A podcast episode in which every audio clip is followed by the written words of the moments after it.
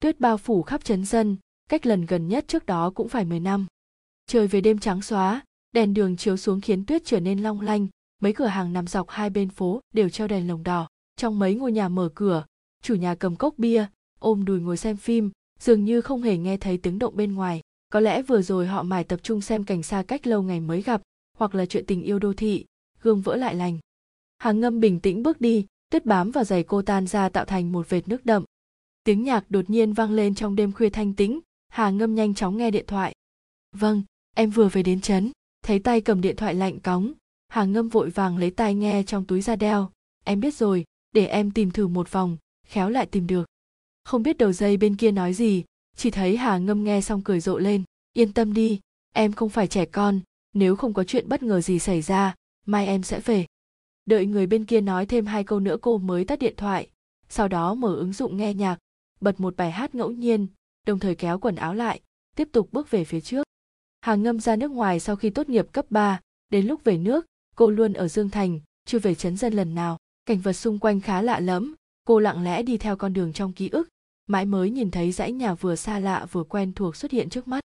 Hàng ngâm đã sống ở đây suốt 18 năm từ lúc sinh ra đến năm 18 tuổi. Sau khi lên đại học cô ở trong ký túc xá của trường sau đó ở nhà thuê cuối cùng mua một căn hộ mới tại thành phố. Căn hộ đó được trang trí theo phong cách nhật bản, không gian rộng rãi sáng sủa, đầy đủ tiện nghi, ai ai cũng phải ngưỡng mộ cuộc sống tốt đẹp của cô.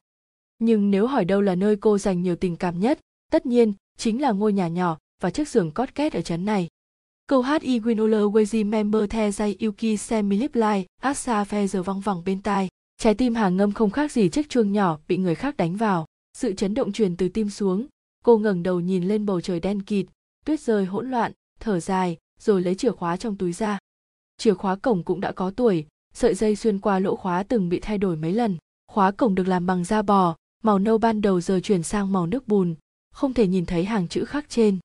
Cô suy nghĩ một lát, quyết định kéo nó xuống ném vào thùng rác cùng với túi nhựa và khăn giấy bẩn. Hà ngâm cầm chìa mở cửa, thử hai ba lần mới nhận ra ổ khóa bị đổi. Chìa khóa của cô hoàn toàn không có tác dụng cô bị nhốt ngoài cửa. Nhiệt độ ngoài trời dưới không độ c nên dù mặc giày đến đâu cũng sẽ bị lạnh. Chóp mũi hàng ngâm đỏ bừng, hơi nóng thở ra dần dần tiêu tan trong không khí. Cô bất đắc dĩ cầm điện thoại lên. Từ từ ấn một dãy số. Tít tít. Hàng ngâm. Hàng ngâm giật mình quay đầu lại, thì thấy một người đứng cách đó không xa. Áo khoác lông đen ôm lấy thân hình cao lớn, mái tóc không dài cũng không ngắn lay động trong gió. Anh híp mắt đút tay vào túi quần như bị gió tuyết mê hoặc. Điện thoại được kết nối người ở đầu dây bên kia hỏi hà ngâm có chuyện gì. Hà ngâm bình tĩnh đáp không có gì và cúp máy. Lâu rồi không gặp, cô miễn cưỡng cười với người trước mặt. Anh đừng giật. Hà ngâm cũng từng nghĩ đến cảnh tượng gặp lại đường giật. Có thể ở một quán cà phê, tại một khu đô thị nào đó, hoặc là trong buổi liên hoan bạn bè, hai người cùng nói với nhau đã lâu không gặp. Sau đó tự nhiên ôn lại chuyện cũ, và bây giờ, cô đang thực hiện bước đầu tiên trong buổi gặp lại. Đường giật là ai? Hà ngâm không thể nói rõ. Anh hơn cô một tuổi ba anh và ba hàng ngâm là bạn của nhau. Cả hai từng gặp nhau từ bé, nhưng đều không nhớ. Mãi đến khi ba mẹ anh gặp tai nạn qua đời, anh được ba cô nhận nuôi. Hai người mới chính thức quen biết. Lúc đầu hàng ngâm không thích vị khách không mời mà đến này chút nào, cũng chẳng thích nghe hai từ anh trai ba nói. Cô ghét bộ quần áo bạc màu, ghét gương mặt lúc nào cũng lạnh lùng u ám, ghét anh nhìn cô như một đứa trẻ ngây ngô không hiểu chuyện. Nhưng đó là lúc đầu, không phải về sau. Sao em lại về đây? Đường giật đứng trong tuyết nhìn cô, giọng điệu vẫn quen thuộc như trước nhưng lại hơi lạnh lùng, không rõ là bản chất hay do thời tiết. Cô biết từ trước đến nay, anh không giỏi ăn nói, nên cũng không tức giận, chỉ nhẹ nhàng bỏ tai nghe xuống, mở miệng giải thích, em về lấy đồ, nhưng lại bị nhốt bên ngoài. Đường giật gật đầu, dì thay khóa cửa lâu rồi, anh cũng không vào được. Anh ngừng lại, hỏi, đêm nay em ở lại à? Lúc đầu hà ngâm định về lấy đồ rồi đi, nhưng giờ không mở được cửa nên cô phải đợi sáng mai muộn rồi. Sang chỗ anh ở tạm một đêm. Anh đề nghị. Hàng ngâm do dự gần 3 phút. 3 phút này đường giật im lặng không nói gì, cũng không thúc giục, chỉ đứng chờ quyết định của cô. Cô suy nghĩ kỹ và nói vâng. Hai người sánh bước bên nhau đi sâu vào trấn. Bây giờ đang là nửa đêm, dòng người qua lại thưa thớt. Thế giới dường như chỉ còn lại hai người họ. Sáu bảy năm không gặp nên không khí khá ngượng ngùng. Cả hai đều cố gắng che giấu sự bối rối, cư xử tự nhiên, như mới xa nhau hai ngày cùng lắm là một tuần. Áo khoác của em quá mỏng, anh không hề quay đầu. Hà ngâm rụt cổ lại, không ngờ ban đêm ở đây lạnh vậy. Đường giật chỉ một tiếng. Thấy anh không nói câu gì, hà ngâm chủ động hỏi, tại sao anh không ở lại hải thành? Lần này anh trả lời lại, vô vị, anh nói hải thành. Ừm. Đường giật nói hải thành vô vị, nhưng hải thành không hề như thế. Trước đây hồi hà ngâm đến đó, cô có thể lang thang khắp các con phố, các cửa hàng suốt 24 giờ đó là một nơi phồn hoa thời thượng, nhưng nay cô đã không còn để ý tới điều ấy nữa. Đến nơi hàng ngâm mới biết hóa ra anh đang ở cùng một người bạn trong trấn anh sống ở đây à? Ừ. Biểu cảm trên mặt hàng ngâm không rõ là hoảng sợ hay là gì khác, cô há to miệng, nói không lên lời. Đường giật không quan tâm đến khoảng thời gian nhạt nhẽo này, cũng không cảm thấy ngượng ngùng, anh thoải mái mở cửa, đứng ở đó đợi cô. Một cơn gió lạnh cuốn theo hương xà phòng lướt qua, hàng ngâm chớp mắt bước vào. Vào đến nơi cô mới thấy rõ cách bài trí bên trong. Căn nhà có hai phòng đơn giản sạch sẽ ngoại trừ nhỏ hẹp nó gần như không có khuyết điểm nào khác. Sau khi tốt nghiệp cấp 3, đường giật vội vàng chuyển khỏi nhà cô. Hàng ngâm biết rõ chiếc vali nhỏ của anh chứa gì. Lúc đến đây anh không mang theo hành lý chỉ có một người cô đơn lẻ bóng tựa như lục bình sớm tối phiêu bạt. Khi ấy bà hàng ngâm dọn sạch nhà kho chất cao như núi mua một cái giường đặt vào đó làm phòng cho anh. Ông dịu dàng nói với anh đường giật cháu cứ yên tâm ở đây, coi đây như nhà mình, đừng ngại gì cả. Từ đó đường giật chính thức ở lại căn phòng kia. Phòng kho và phòng hàng ngâm chỉ cách nhau một bức tường, cách âm khá kém. Đêm nào cô cũng nghe thấy tiếng đường giật trở mình. Sự lo lắng và nôn nóng của anh truyền đến như âm hồn hít thở, khiến cô cũng lo sợ theo. Cô nhìn xung quanh một vòng, hay là để em tìm một nhà nghỉ trong trấn? Em ở lại đây có vẻ không tiện lắm. Hàng ngâm bắt đầu hối hận. Lẽ ra lúc nãy cô không nên đi theo cô cảm thấy mình hệt như một vị khách không mời mà đến. Không sao đâu, em vào phòng anh đi. Bạn anh đi công tác mấy ngày chưa về. Anh sẽ ở phòng của cậu ấy. Thái độ của anh vô cùng kiên quyết, không cho cô có cơ hội phản bác. Lý do đưa ra cũng rất thỏa đáng. Anh nói, nhà nghỉ quá xa, giờ cũng muộn rồi, đi đường không an toàn. Hàng ngâm đành phải gật đầu, không nhăn nhó từ chối nữa. Trong nhà tương đối ấm áp, đừng giật gỡ khăn quàng cổ, cởi áo khoác và đặt chúng lên ghế sofa sau đó rót cho Hà ngâm một cốc nước ấm. Cốc nước tỏa ra hơi nóng, có thể nhìn rõ xương tay của người cầm nó, mỗi móng tay đều được chăm sóc sạch sẽ. Lúc nhận cốc, Hà ngâm vô tình chạm vào bàn tay thô ráp như chiếc khóa da, nhưng lại mang theo hơi ấm của anh. Cô uống hết nửa cốc nước, một lúc sau mới lên tiếng, cảm ơn. Đường giật nhìn Hà ngâm bằng ánh mắt dịu dàng, như lá rụng mùa thu bay lượn giữa không trung. Hai người ngồi trên sofa nói chuyện phiếm, áo khoác của Hà ngâm đặt cạnh áo của đường giật mấy khuy cải đan xen vào nhau như đang nắm tay. Trước ghế sofa có một bàn trà nhỏ bày mấy cuốn sách và vài đồ vật linh tinh. Hà ngâm duỗi tay đặt cốc nước lên bàn. Cô cao mày hỏi đường giật, tại sao anh lại ở đây? Đường giật đáp, anh ở tạm một thời gian, bạn anh có việc cần anh giúp, ở gần sẽ tiện hơn. Hà ngâm gật đầu, khẽ hát hơi. Còn em, về nước từ bao giờ? Đường giật tăng nhiệt độ máy sưởi, sau đó hỏi thăm như một công thức, bây giờ em làm ở đâu? Em về từ năm ngoái đang ở đường thành, thấy mình trả lời qua loa, cô vội bổ sung, em làm tại một nhà mạng, công việc khá ổn, ngày nào sếp cũng mời nhân viên uống trà, em mới vào công ty được hơn một năm mà đã tăng tận 10 cân. Nói xong, cô cười rạng rỡ, có thể thấy cô không hề nói dối, cô thật sự rất thích công ty và công việc bây giờ. Em khác xưa nhiều quá, đường giật quan sát khuôn mặt, làn da mịn màng hồng hào của cô, trước kia hàng ngâm rất gầy gầy như kiểu ba mẹ không bao giờ cho cô ăn cơm, chỉ cần dùng sức một tí sẽ gãy cô thậm chí còn mong manh hơn cả cành cây, lúc nào cũng phải quan tâm chăm sóc. Hà ngâm cười hỏi, thật à? Ừm. Cảm nhận được ánh mắt sắc bén không khác gì kim đâm, Hà ngâm hơi lo lắng, nụ cười trên miệng dần tắt, giống như hoàng hôn biến mất cuối chân trời. Cô đột nhiên đứng dậy, đầu gối đập vào bàn trà, cốc nước và mấy đồ vật khác rơi xuống mặt đất, cảm giác đau đớn chuyển từ chân tới mắt. Nước mắt Hà ngâm gần như trào ra, người loạn trọn ngã xuống. May mà sau đó cô được đường giật giữ chặt kéo vào lòng anh, hai người gần nhau đến mức có thể cảm nhận được hô hấp của đối phương. Hà ngâm nghe thấy anh hét lớn, kim kim! Hà ngâm là ai? Ban đầu đường giật coi cô là con gái của chú hà, tiếp đó là tiểu thư hư hỏng, gọi cả họ và tên cô. Cuối cùng gọi cô là kim kim. Còn hà ngâm gọi anh thế nào? Lúc đầu là này, ngoài ra còn có người kia, sau đó bị bắt gọi là anh đường giật. Còn sau nữa, hình như vẫn là anh đường giật. Ba mẹ anh đặt tên cho anh là đường giật, hy vọng anh cả đời an nhàn có điều lời chúc này đã không thể trở thành hiện thực, có lẽ là đã từng, nhưng so với cuộc đời dài đằng đẵng, nó lại ngắn ngủi như sao băng vụt qua bầu trời. Người ta có thể ghi nhớ khoảnh khắc rực rỡ đó cả đời, nhưng điều ước chỉ là nhất thời, để lại đó dáng vẻ yên tĩnh của đêm đen vĩnh hằng. Đường giật bị dẫm đau đến mức lùi lại mấy bước, thấy hà ngâm đã đứng vững, anh mới yên tâm buông tay. Hà ngâm nhanh chóng đẩy ra, xin lỗi, anh không sao chứ? Đường giật lắc đầu, không sao. Hà ngâm cẩn thận quan sát thấy mình không làm đường giật bị thương, cô thở phào nhẹ nhõm. Anh vừa gọi em là kim kim, lâu lắm rồi em chưa thấy ai gọi em như vậy, nên mới không kịp phản ứng. Mặt cô đỏ lên, cô cúi đầu định dọn dẹp đồ rơi dưới sàn. Anh cản cô lại, tự nhặt đồ lên, rút mấy tờ giấy lau khô mặt sách. Còn ai gọi em thế à? Không, từ trước tới nay chỉ có đường giật gọi cô như vậy. Anh hỏi hà ngâm bây giờ mọi người gọi cô là gì? Cô suy nghĩ một lúc rồi đáp, vẫn như trước kia.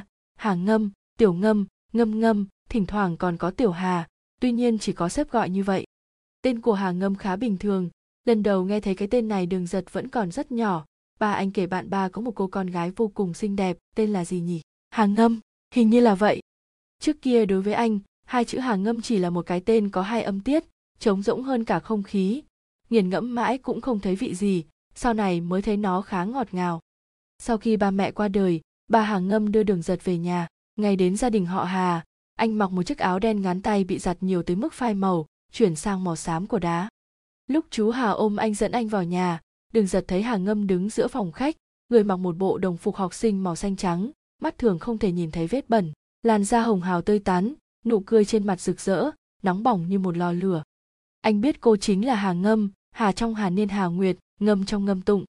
Đường giật lấy từ trong tủ ra một chiếc bàn trải đánh răng và khăn mặt mới đưa cho hà ngâm sau đó, anh vào phòng dọn giường, kéo chăn bông lên người, tất cả đều mới giặt qua, mùi bột giặt vẫn còn đọng lại.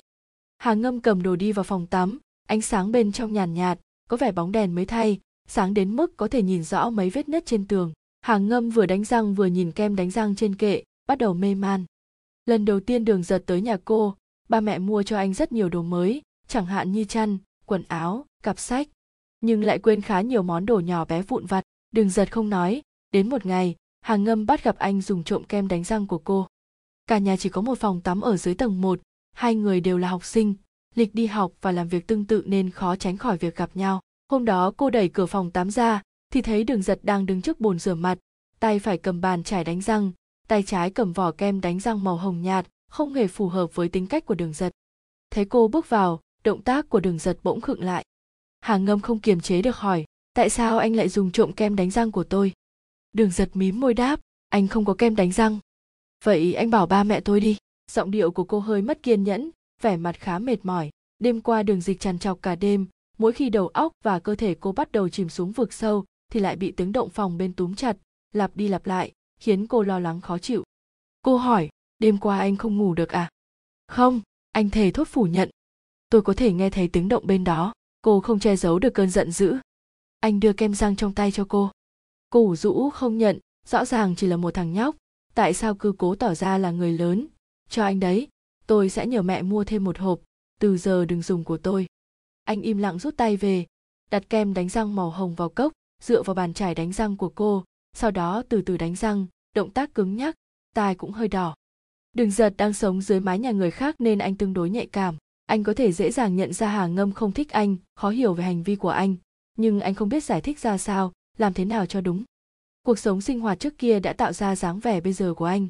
Anh không thể mở lòng, tự tạo khoảng cách với gia đình này, coi mình như một người xa lạ để bảo vệ khoảng trời riêng.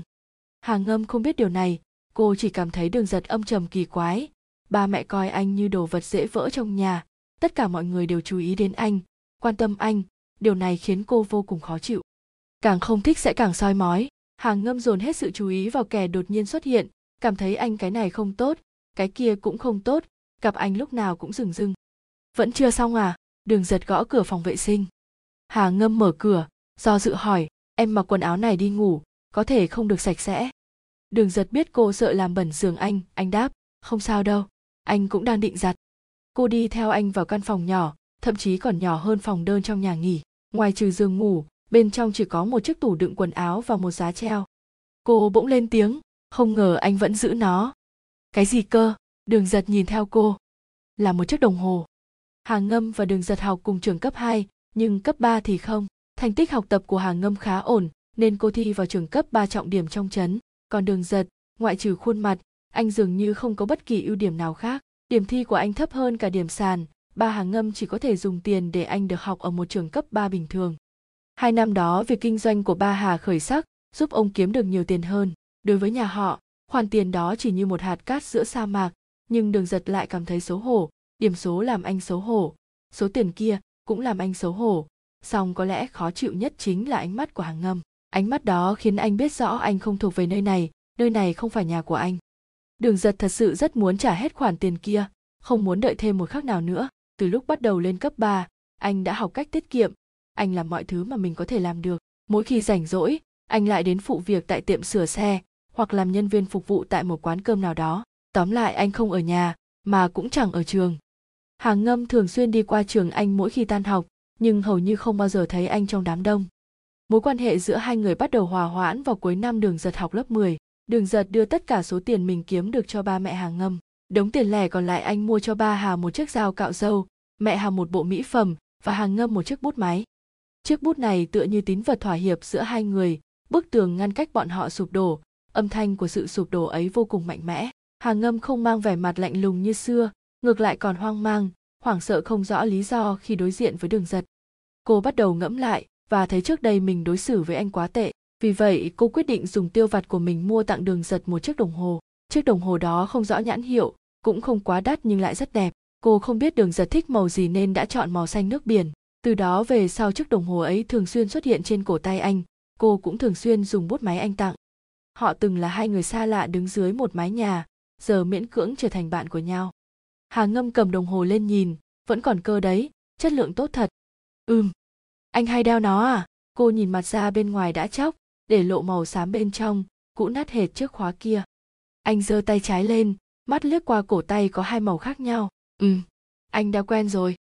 Thói quen là một thứ gì đó rất đáng sợ, bạn có thể hình thành thói quen sau 21 ngày, nhưng có rất ít người có thể quên đi thói quen của mình sau vài ngày.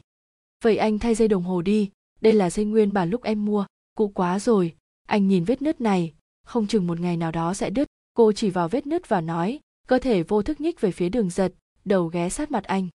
Đường giật trầm ngâm nhìn đỉnh đầu cô. Thấy anh không nói câu nào, hàng ngâm ngượng ngùng đặt đồng hồ về chỗ cũ, luống cuống đứng giữa phòng, không biết mình đã nói hay làm gì sai. Đường giật cũng nhận ra điều đó, anh nói, anh biết rồi, bao giờ hỏng anh sẽ thay. Thế còn được. Bây giờ đã gần không giờ, sắp tới ngày hôm sau, gió đang lùa mạnh ngoài cửa sổ. Đường giật nhắc cô đi ngủ sớm, mai dậy sẽ tìm thợ phá khóa cho cô. Dặn dò xong, đường giật ra khỏi phòng, chỉ nói một câu ngủ ngon. Sau khi đường giật đi, hàng ngâm nằm trên giường anh, cô không ngủ, bật dậy gửi vài tin nhắn.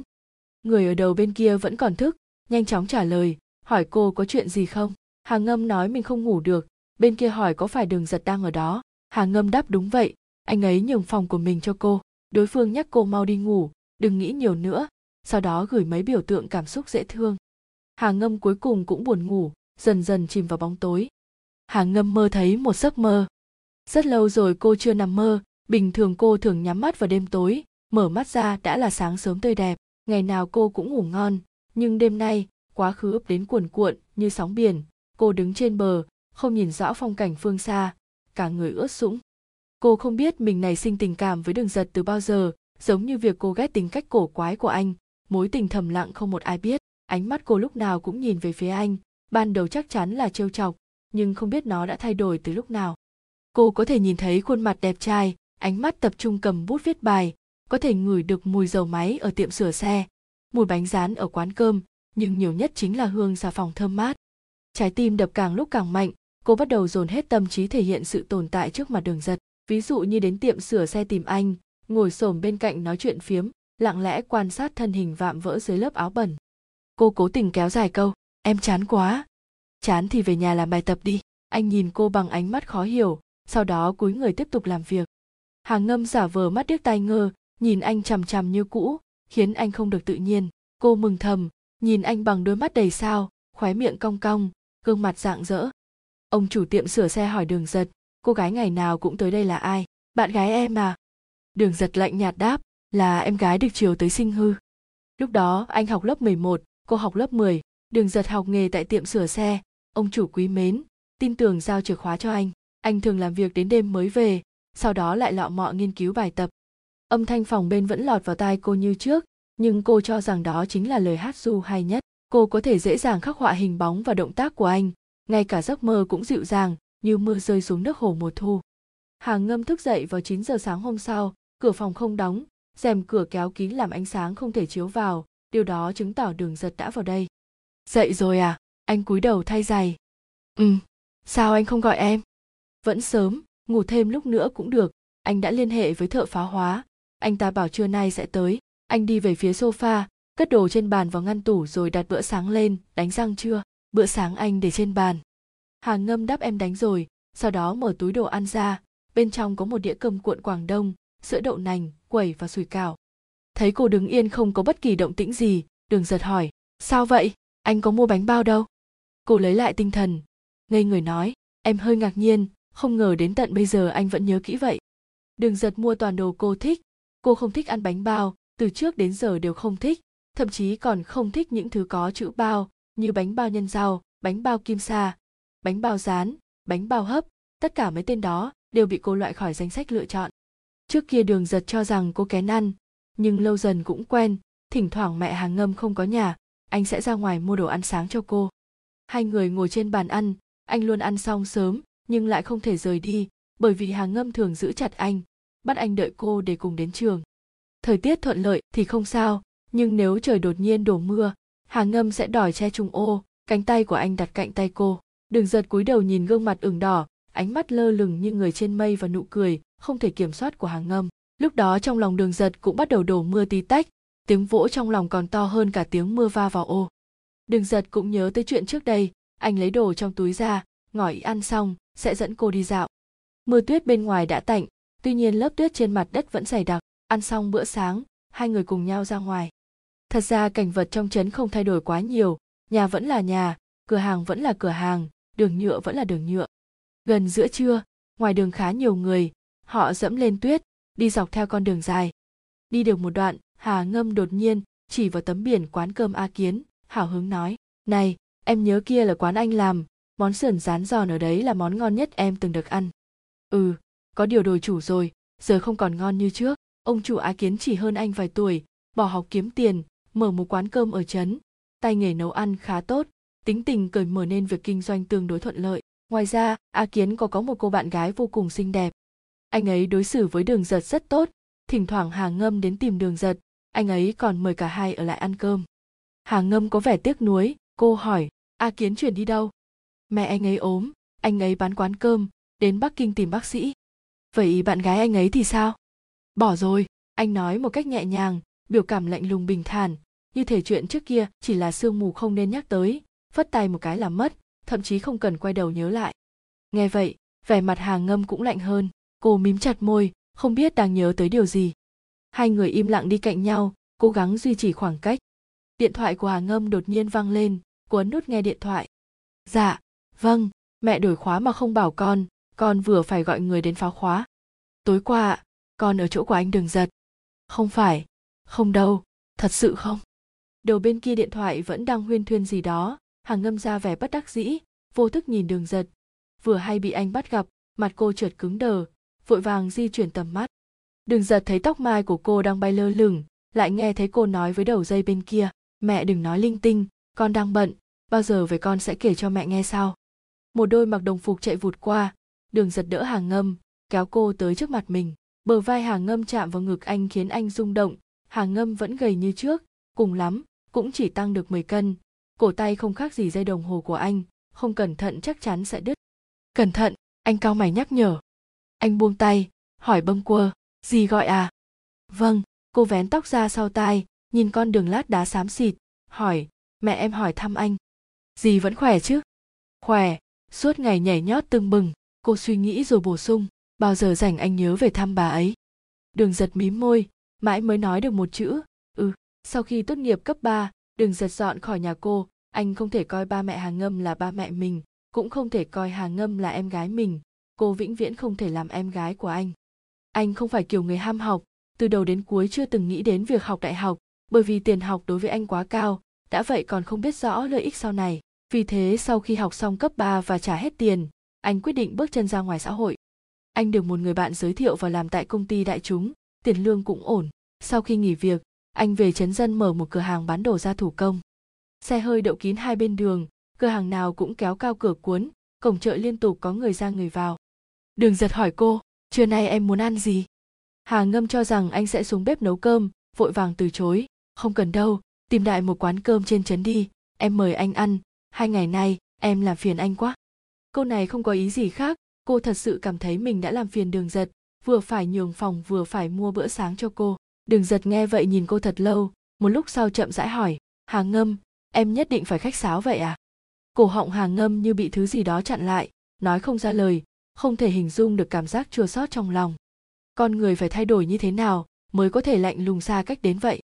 Mười năm trước họ chưa từng nghĩ đến việc rót nước phải nói cảm ơn mua đồ ăn sáng sẽ thấy phiền. Hà ngâm không hiểu đường giật cũng vậy. Học kỳ một năm hà ngâm học lớp 10, do sự phân chia ban xã hội và tự nhiên nên có thêm mấy bạn mới chuyển đến. Trần tân dịch cũng là một trong số đó. Chàng trai ấm áp như ánh mặt trời, tài lúc nào cũng cầm theo một quả bóng rổ. Cậu và Hàng ngâm là bạn cùng bạn, sau này trở thành bạn thân. Không lâu sau đó, đường giật phát hiện chủ đề Hàng ngâm nói chuyện thường liên quan đến cuộc sống hàng ngày của trần tân dịch. Khi ấy mùa hè vẫn chưa kết thúc, trời oi nóng, khó chịu. Trước cửa tiệm sửa xe có hai cây đa cao lớn um tùm, kẽ lá có thể che khuất ánh nắng. Hà ngâm mặc đồng phục học sinh thấm đẫm mồ hôi nhưng vẫn cố chấp ngồi cạnh đường giật. Ông chủ thương xót đưa cho cô chiếc ghế nhỏ và quạt hương bồ để cô có thể thoải mái nói chuyện với đường giật. Anh đường giật, em biết kết quả thi giữa kỳ rồi, ngoại trừ bài viết văn bằng tiếng anh, còn lại em đều đạt điểm tối đa. Đường giật đang mải sửa xe, không hề ngẩng mặt lên. Ừm, giỏi lắm. Sao anh trả lời qua loa thế? Anh ngẩng đầu, nhìn cô thêm lần nữa. Hàng ngâm tỏ vẻ không hài lòng, nhưng đầu lại nhớ đến kẹo bơ cứng, quả thật rất ngọt. Cô nói anh còn nhớ bạn cùng bàn của em không? Trần tân dịch, người em từng kể với anh ấy, vốn tiếng anh của cậu ấy quá có lỗi với gương mặt. Mỗi lần thấy có người tỏ tình với cậu ấy, em nghĩ cậu ấy chưa bao giờ được nổi 50 điểm. Sao lại có nhiều người thích đến vậy? Đường giật hờ hững hỏi, em cũng thích cậu ta. Hà ngâm giật mình, cười híp mắt hỏi lại, em thích ai mà anh không biết à? Giọng điệu của cô bình thản như đang nói đùa, nhưng mặt lại ửng đỏ, chán đổ đầy mồ hôi cô hy vọng đường giật có thể bước ra khỏi thế giới của mình và tiếp nhận cô. Nhưng đường giật không trả lời vấn đề của cô, chỉ dùng khuỷu tay sạch sẽ chạm vào tay cô, nhẹ nhàng nói, mau về đi, chú gì đang đợi em về ăn cơm. Anh cầm cờ lê vặn chặt lốp, cánh tay săn chắc, dầu mỡ dính đầy quần áo, cũng không ngăn được sự quyến rũ của anh. Hà ngâm cảm thấy mình như biến thành chim bay trên trời, tất cả những nơi bị anh chạm vào đều mọc cánh và bay lên cao. Anh là ơ chiêu tự trang bị vũ khí, đánh đầu thắng đó còn cô muốn trở thành gót chân của anh. Hai người tìm một quán cơm trong trấn. Chủ quán là một ông chú đã ngoài 50 tuổi. Thấy hai người bước vào, ông chủ mỉm cười chào đón. Đợi hà ngâm vào phòng vệ sinh, ông từ từ lại gần, lặng lẽ hỏi đường giật, đây có phải cô con gái nhà họ hà không? Đường giật bình tĩnh cầm chén lên uống một ngụm trà. Vâng ban đầu chủ quán không mở cửa hàng mà mở siêu thị. Siêu thị nằm trên con đường anh đi từ tiệm sửa xe về nhà. Trước kia đường giật thường đi ngang qua, thi thoảng sẽ ghé vào mua đồ uống sau này chủ quán bán một số đồ ăn vặt nhập khẩu, lần nào anh cũng mua thêm kẹo bơ cứng.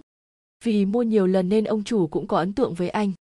Một ngày nọ, ông ngỏ ý, chàng trai, hay là lần sau bác nhập hàng, cháu mua luôn một đợt đi. Về đến nhà, đường giật gặp ba hà. Ông vỗ vai bảo anh không nhất thiết phải vất vả như vậy, tiền bao giờ có trả cũng được. Đường giật lắc đầu, tâm sự với ông một lúc, sau đó về phòng. Anh vào phòng tắm, rửa sạch sẽ mồ hôi và dầu mái trên người rồi làm bài tập đối với anh, mấy bài tập về nhà này rất khó. Anh chỉ nghiêm túc làm những câu anh có thể làm. 12 giờ đêm, cả căn nhà im lặng như tờ, không hề có một tiếng động. Ba mẹ hà ở trên tầng đều đã đi ngủ.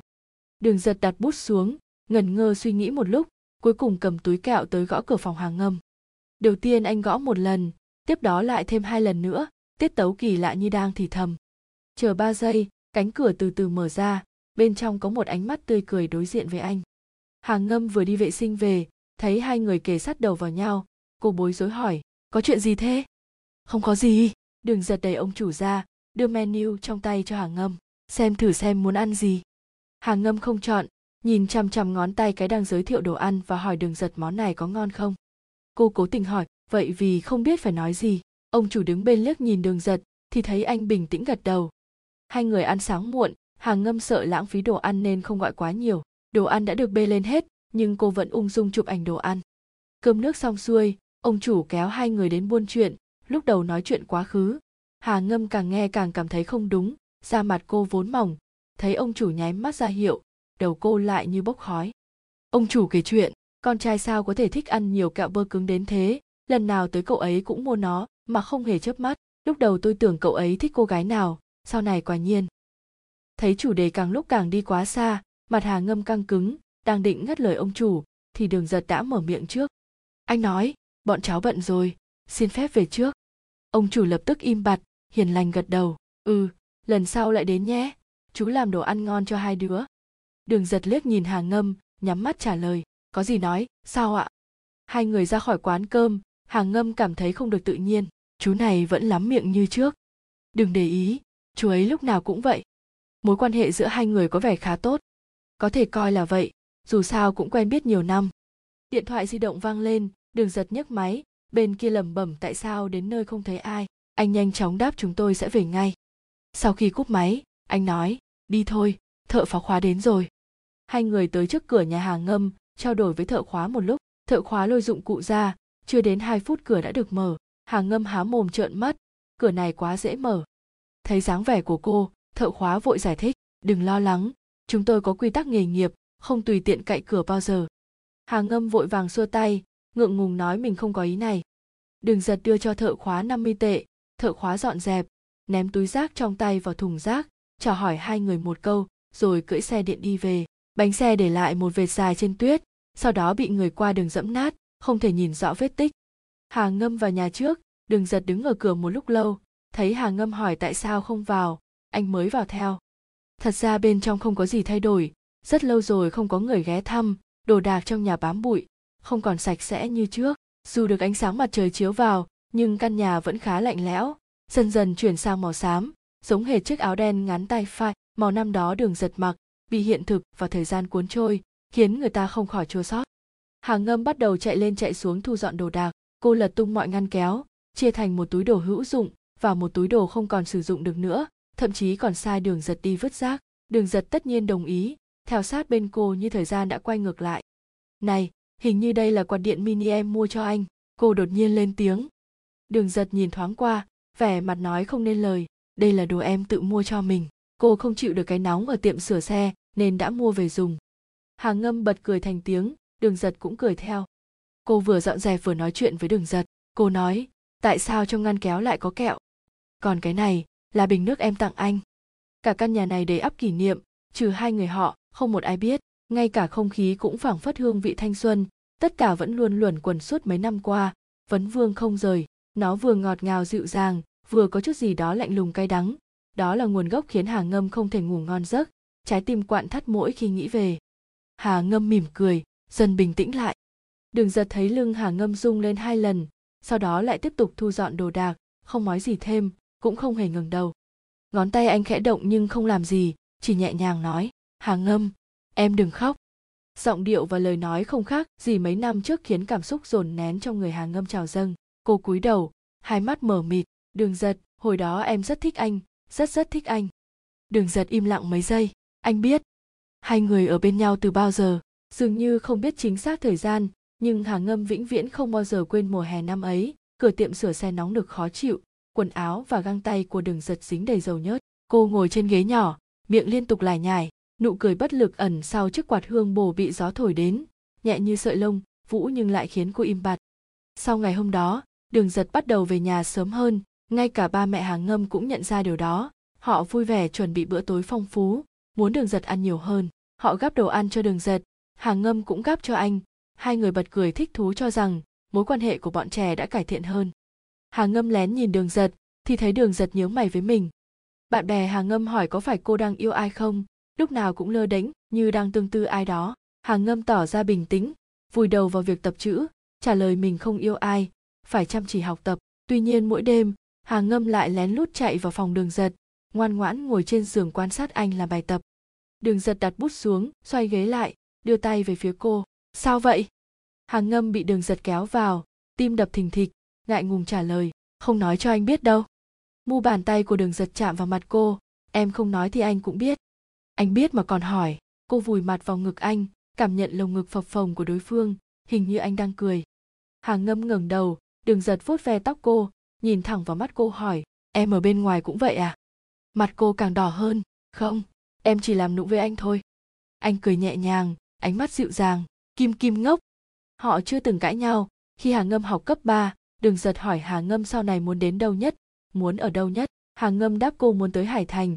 Nghe nói, đó là nơi ăn chơi sầm uất. Sau này đường giật làm việc ở hải thành, cách Chấn dân khá xa, nhưng hầu như tuần nào họ cũng gặp nhau. Họ có thể ở trong một khu rừng nhỏ nào đó ở trấn dân, hoặc ở một góc nhỏ nào đó của hải thành. Đường giật sẽ đưa cô đi từ tây, từ nam ra bắc, sau đó đưa cô về, trước khi bị ba mẹ phát hiện, vui vẻ và kích thích. Hà ngâm cho rằng cuộc sống hạnh phúc và viên mãn như vậy sẽ kéo dài đến cuối cuộc đời, nhưng hiện thực nói cho cô biết, nó không đơn giản như vậy. Lúc ấy cô vui vẻ ngọt ngào đến đâu, sau này lại khổ sở tan nát cõi lòng đến đấy. Hà ngâm không biết tại sao đường giật lại vô tình đến thế. Anh giống hệt một chiếc máy, dễ dàng trở mặt rút lại tình yêu. Tất cả ấm áp và dịu dàng trước đây, dường như chỉ là giả. Tùng vui kết thúc, anh chính thức hết vai, còn cô chìm trong đau đớn khôn nguôi kết quả thi tốt nghiệp của hà ngâm không được như mong đợi, ba mẹ muốn đưa cô ra nước ngoài. Đừng giật nhìn hà ngâm như đứa trẻ không hiểu chuyện, đây là ánh mắt mà cô ghét nhất. Kim kim, bạn bè và công việc của anh đều ở đây, anh không thể từ bỏ tất cả để ra nước ngoài cùng em. Vậy em ở lại, em ở lại được không? Kim kim, em nghiêm túc đi. Vậy chúng ta trước đó là cái gì? Chẳng là gì cả. Hà ngâm không thể tin nổi, nhìn anh bằng ánh mắt lạ lẫm, giống như đã nhìn thấu con người anh trước khi ra nước ngoài, cô trốn đến hải thành tìm anh ba lần lần cuối cùng cô tới, anh vẫn không hề sao động. Anh kiên nhẫn nói hàng ngâm, nói đúng ra chúng ta chưa từng ở bên nhau, vì vậy cũng không có chuyện gọi là chia tay. Anh không thích em, vì vậy tốt nhất em cũng đừng thích anh. Có lẽ chúng ta chỉ nên làm bạn. Anh thậm chí không còn gọi cô là kim kim. Hàng ngâm kiềm chế cảm xúc, liên tục lắc đầu, đường ngật, anh nói dối, ai muốn làm bạn với anh? Tại sao anh có thể nói họ chưa từng ở bên nhau tại sao anh nói vậy? Tại sao anh lại có mặt mũi nói ra câu đó? Anh anh không nói dối, Hà ngâm. Em đừng khóc. Nước mắt Hà ngâm rơi xuống, khóc đến mức thở không ra hơi, nhưng cũng không đổi được sự thương hại của anh. Anh thờ ơ, lạnh nhạt như muốn nói, hà ngâm, em muốn quậy đến lúc nào? Cô đáp, ba lần ba lần rồi, quá tam ba bận. Nốt lần này, em sẽ không bao giờ đến tìm anh nữa. Anh ừ cô, là anh không cần em nữa. Anh, đúng vậy đây là lần cuối cùng họ gặp nhau. Hàng ngâm đã cho đường giật rất nhiều cơ hội để anh cứu vãn tình hình, nhưng đường giật không cho cô nổi một hy vọng. Đường giật nói, xin lỗi em. Hà ngâm lau sạch nước mắt, đứng dậy nhìn anh chằm chằm. Đây là lời xin lỗi mà anh nợ em. Sau đó, ném đống đồ đã được sắp xếp gọn gàng vào tay anh, như thể trả lại tất cả uất ức suốt nhiều năm về cho đường giật. Đường giật mặc cô ném, lặp lại lần nữa ừ anh xin lỗi, giọng điệu vô cùng chân thành. Hà ngâm cuối cùng cũng nín mỉm cười hỏi tại sao anh không tránh không tránh được hà ngâm im lặng một lúc rồi kể cho đường giật nghe cuộc sống của cô sau khi ra nước ngoài cũng may hồi học cấp 3, cô học tiếng Anh khá tốt nên mới có thể nhanh chóng thích nghi. Mỗi tội đồ ăn ở nước ngoài quá đắt, cô sợ chi phí sinh hoạt cạn kiệt nên toàn tự mình nấu ăn. Cô nói bạn cùng phòng của mình là một anh chàng tóc vàng mắt xanh đẹp trai, cô rất ghen tị với cậu ấy. Cô nói mình thường xuyên bị mất ngủ, không thể ngủ vào đêm khuya yên tĩnh, sau này tự nhiên hình thành thói quen phải nghe thấy âm thanh mới có thể đi vào giấc ngủ. Cô còn nói, đường giật, lúc ấy em thật sự rất nhớ anh. Đường giật lẳng lặng lắng nghe, hai tay nắm chặt mắt hiện lên tia sáng như đã hạ quyết tâm tìm thấy sức mạnh anh đứng thẳng đang định mở miệng thì điện thoại hà ngâm rung lên cô không để ý đến phản ứng của đường giật vui vẻ nhận điện thoại dũng khí vừa được nung nấu đã bị phá vỡ đường giật thấy hơi trống rỗng cảm giác như có thứ gì đó lướt qua anh đưa tay vào trong chậu hoa bùn đất bên trong đều đã khô khốc. Chỉ cần bóp mạnh một cái là tan thành cát. Đường giật tự nhủ với lòng, ngay tại đây, đừng chần chờ nữa. Sau đó, anh nghe thấy hàng ngâm nói, con xong rồi, không sao đâu, a dịch, a giật sẽ tới đón con. Hàng ngâm cúp điện thoại ngừng đầu định nói chuyện thì bị đường giật làm cho sợ hãi. Đường giật nhìn cô bằng ánh mắt lạnh lùng, thậm chí còn lạnh hơn cả mùa đông năm nay, dường như mãi mãi không bao giờ có thể ấm lên. Nhưng sau đó, tất cả đều như ảo giác đường giật vẫn là đường giật, trong mắt chỉ có sự yên tĩnh. Sao vậy? Cô lo lắng hỏi. Anh hỏi, hà ngâm, em gọi ai vậy? Tối hôm ấy, trần tự về nhà thì thấy đường giật không bật đèn, ngồi thẫn thờ trong phòng khách tối tăm. Ánh sáng duy nhất phát ra từ cửa sổ, ánh trăng xuyên qua lớp kính, phản chiếu lên chân đường giật. Anh như diễn viên đứng trên sấu khấu, tức là chỉ có một mình trần thự tới xem. Sao không bật đèn? Trần thự thắc mắc, bước về phía trước định bật đèn. Đường giật mở miệng giọng nói hơi khàn. Đừng mở trần thự sững sờ, mắt hiện lên sự kinh ngạc. Tối qua, anh đột nhiên nhận được tin nhắn của đường giật.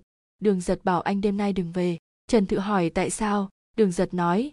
Hà ngâm đến. Hà ngâm, đối với trần thự, cái tên này không quá xa lạ. Anh đã từng thấy nó xuất hiện nhiều lần xung quanh đường giật. Vị kem đánh răng hà ngâm thích. Đồng hồ hà ngâm tặng, móc khóa đôi tự tay làm.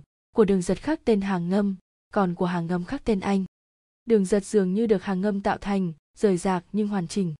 Ấn tượng đầu tiên là một thứ gì đó kỳ diệu. Ấn tượng đầu tiên của đường giật về hàng ngâm dừng lại ở ngày anh bước vào nhà họ hà. Nắng chiều và cô gái như hòa vào nhau, mang theo vẻ đẹp rực rỡ khó tả, ấm áp và xinh đẹp. Vậy nên sau này, dù hà ngâm đối xử với anh lạnh lùng đến đâu, anh cũng không thể ghét cô. Chứ đừng nói đến việc cô nồng nhiệt cuốn lấy anh như một bông hoa, khiến anh không có cách nào từ chối. Không ai nói rõ là mình thích người kia, nhưng mỗi hành động mỗi ánh mắt đều tràn đầy tình yêu và sự lưu luyến. Dưới ánh mặt trời, hai người ngầm hiểu nhau trong bóng đêm, cả hai ôm nhau thân mật.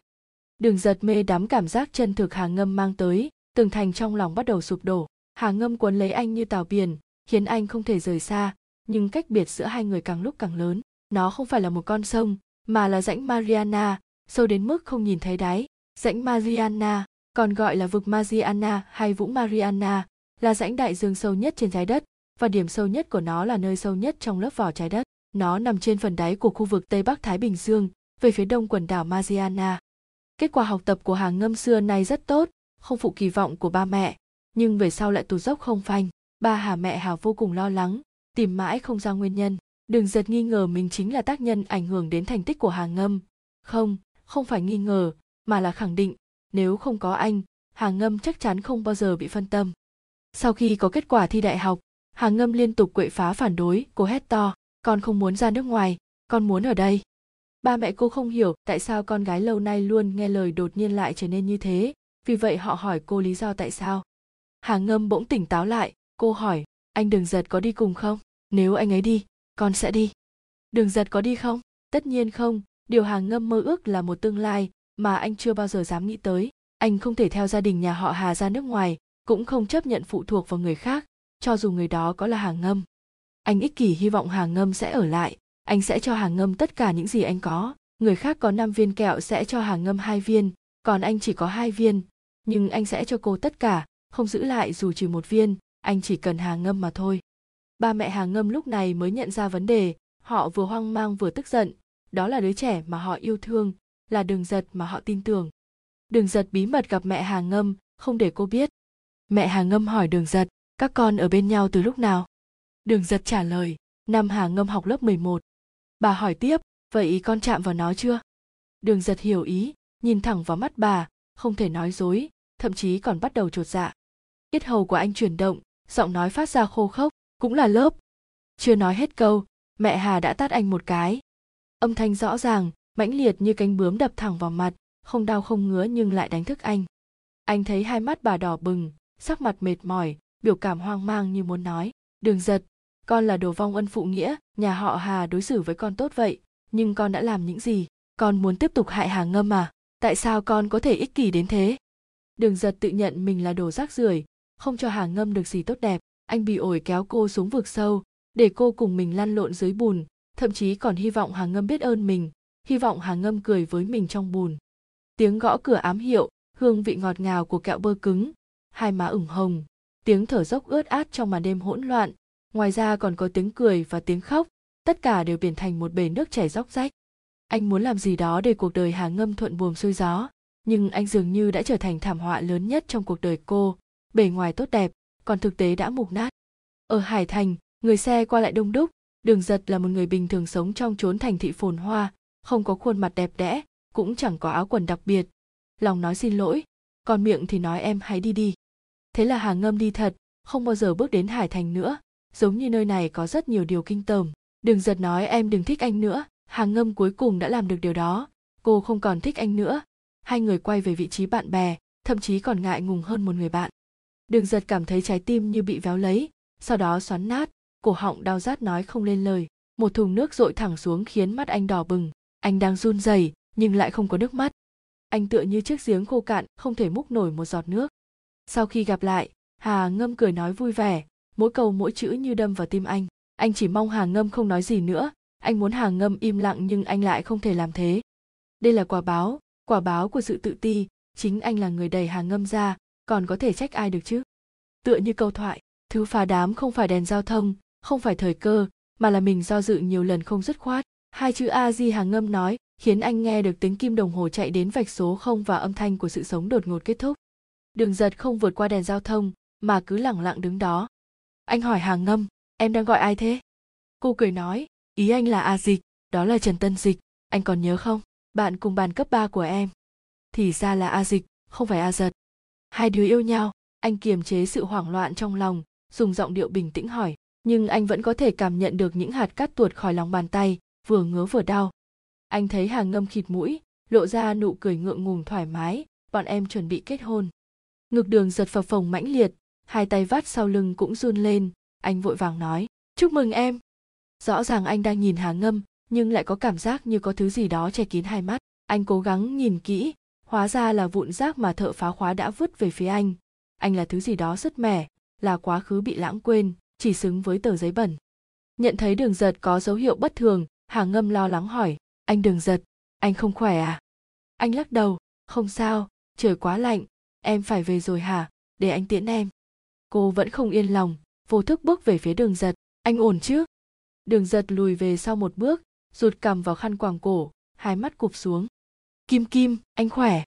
Hà ngâm về đến hải thành vào lúc mặt trời gần lặn xuống núi. Trần tân dịch đến đón cô. Cô rụt cổ chui vào xe ôm cậu, hai mắt sáng rực.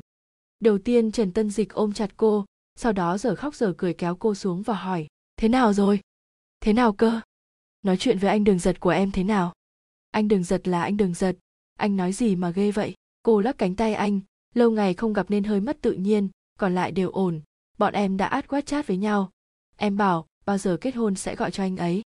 Chuyến đi đến trấn dân lần này đã chạm quá nhiều vào hồi ức, khiến cô không khỏi đau xót. Người kia là thanh xuân, cũng là mối tình đầu của cô. Những giọt nước mắt và nỗi đau giằng xé trong đêm đều đã tan biến theo thời gian. Giờ phút này cô có thể ôm theo nỗi nhớ nhớ lại những kỷ niệm đó, có thể thoải mái nói chuyện với đường giật. Mối quan hệ đó là quá khứ, là minh chứng cho hành trình trưởng thành của cô. Cô và đường giật như hai sợi dây thừng, sau nhiều năm cuối cùng cũng cởi được nút thắt, song tất cả chỉ dừng lại ở nút thắt. Trần tân dịch xoa đầu hàng ngâm, được rồi, đến lúc đó nhớ gửi thiệp mời cho anh ấy, giờ em thắt dây an toàn vào đi, chúng ta về nhà đã, mẹ nấu rất nhiều món ngon cho em. Thật sao? Vậy đi nhanh lên trong xe vô cùng ấm áp, Hà ngâm ngồi cạnh ghế lái, sắc vàng dần bao trùm khắp nơi, cô nhìn mặt trời trước mắt, mỉm cười hạnh phúc. Nửa năm sau, Hà ngâm và trần tân dịch tổ chức lễ cưới. Ba mẹ hai bên xem lịch, chọn ra một ngày đẹp, khách sạn cũng chọn khách sạn năm sao. Trần tân dịch nói cả đời chỉ có một lần, anh muốn tặng Hà ngâm những gì tốt đẹp nhất, nên đã tự mình sắp xếp mọi thứ. Trước khi kết hôn, Hà ngâm gửi thiệp mời cho đường giật. Đường giật trả lời nhất định sẽ đến, tuy nhiên hôm đó anh không tới, mà chỉ gửi tặng hàng ngâm một món quà được đóng gói tinh tế. Bên trong là một chiếc túi da bò, ngoài ra còn có thiệp mừng viết tay. Gửi hàng ngâm, đám cưới vui vẻ, hạnh phúc bình an. Trần tân dịch nhận xét hai chữ hàng ngâm đẹp hơn hẳn những chữ khác. Hàng ngâm nhìn kỹ, đáp, có lẽ lúc viết tên em, cảm xúc dễ chịu hơn hẳn. Chiếc túi da bò không phải màu hàng ngâm thích nên cô ít khi mang theo. Trần tân dịch cũng mua cho cô nhiều túi mới nên nó bị đè tận dưới đáy tủ, không ai nhớ đến vài năm trôi qua, con gái hàng ngâm lấy chiếc túi ra làm đồ chơi.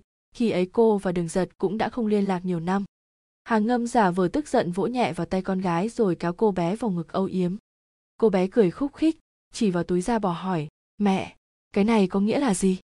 Lúc này hàng ngâm mới thấy tấm lót bên trong in một dòng chữ nhỏ. Anh phải làm gì để giữ em?